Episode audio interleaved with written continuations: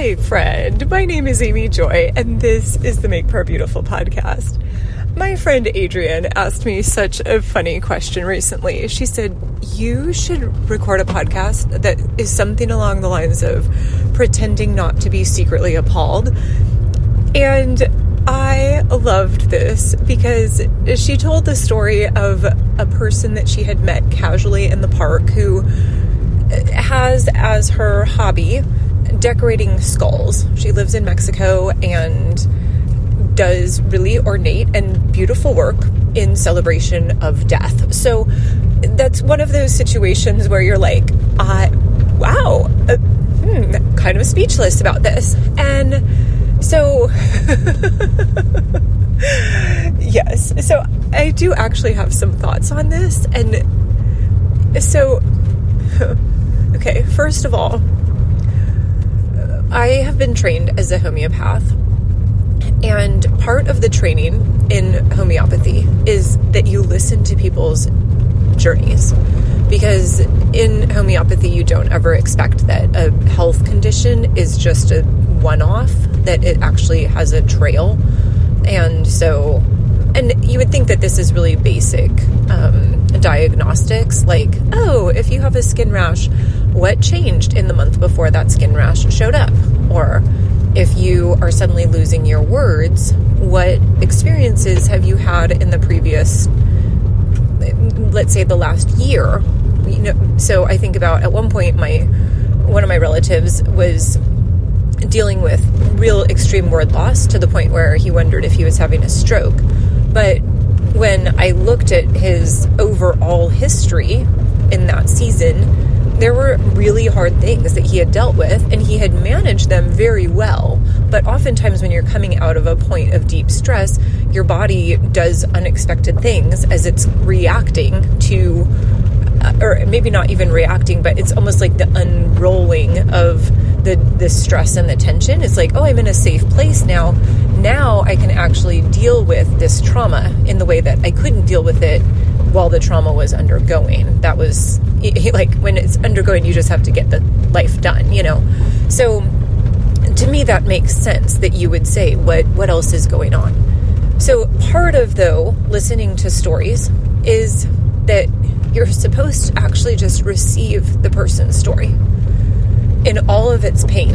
And one of my homeopathy teachers had this incredible story, really hard story where, and I don't remember at this point, this has been a long time since I heard this, but it would have been something like, oh, we had a bunch of African immigrants come to us and they were all part of Boko Haram and they had all uh, killed young men, mutilated them, raped the women, horrific stuff, right? And so it would be like having somebody like that come and and sit with you and they're telling the horrible things that they've done and you receive their story.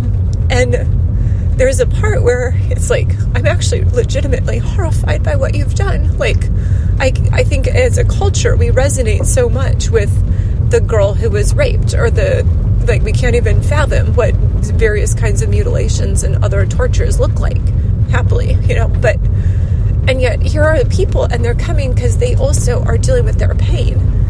And to take this from a, that man who shared that, if anything, he was probably more Buddhist than Christian. But I remember also reading in Kate McCord's book, I think it was in her book, Why God Calls Us to Dangerous Places, though it might have been in her book, In the Land of the Blue Burqas. But she told a story about her time working at an NGO, non governmental organization in Afghanistan and how she had gone to the house of a friend and the young lady had been raped and otherwise very, very traumatized. And then she got in her cab to go home, and it turned out that the man who was driving her was one of the mujahideen, which I maybe didn't say that exactly right, but one of the the kind of um, recognized um, terror organizations that would have been. He was an older gentleman, but he would have been the person who would have perpetrating that sort of behavior. Um, and so, just the juxtaposition of the grief and the love that she has for her friend who had been violated. And then to get in the cab with this man and say, oh my goodness, and Jesus loves this man too. And, you know, it's interesting because after my sister lost her um, infant daughter, she was a micro preemie and she lived 10 days. At, at, some point in the years after that, she went through a round, a round of postpartum depression and went to a homeopath for treatment. And it was very effective. You know, she never went on drugs or anything else from a more conventional standpoint. But what she said is that it was such an unexpected pleasure and such a privilege to go and simply talk to the homeopath and know that everything that she said was met with unconditional positive regard. That she couldn't say anything that was going to shock Mary Ellen. She couldn't, um, that Mary Ellen was going to receive what she had said with a heart of compassion as anything that Janelle had done or lived through that it's all just part of what makes life in the world challenging. And to me, that was so beautiful and so gut wrenchingly sad that Janelle said, you know, I I couldn't expect to go to any believer and have that same level of unconditional positive regard because and I can also say here, I honestly don't know that there was anything in Janelle's life that would have been met with anything that would have been, you know, shockingly disapproving from uh, any person in the church. I think she's lived a very upright life. But that sense that it's so grievous that the church would not be known for its love and compassion. And I completely recognize that we don't want to give into uh, some kind of legitimizing of sin or that we don't want to give credence to behaviors that are wrong. So I'm not saying, oh, we should just be completely soft on sin, but I think there's a, a place for that. And, and that's probably not the same place that would be maybe our gut instinct, you know? And, and so Lord, I'm asking, as this is so hard in some ways to know how to love well, it's hard to offer unconditional positive regard.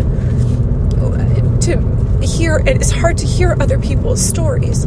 So, Lord, I am asking that you would move on our hearts, that you would give us the compassion of Jesus, and to be able to uh, receive what other people give to us and to pour out the love of Jesus back on them.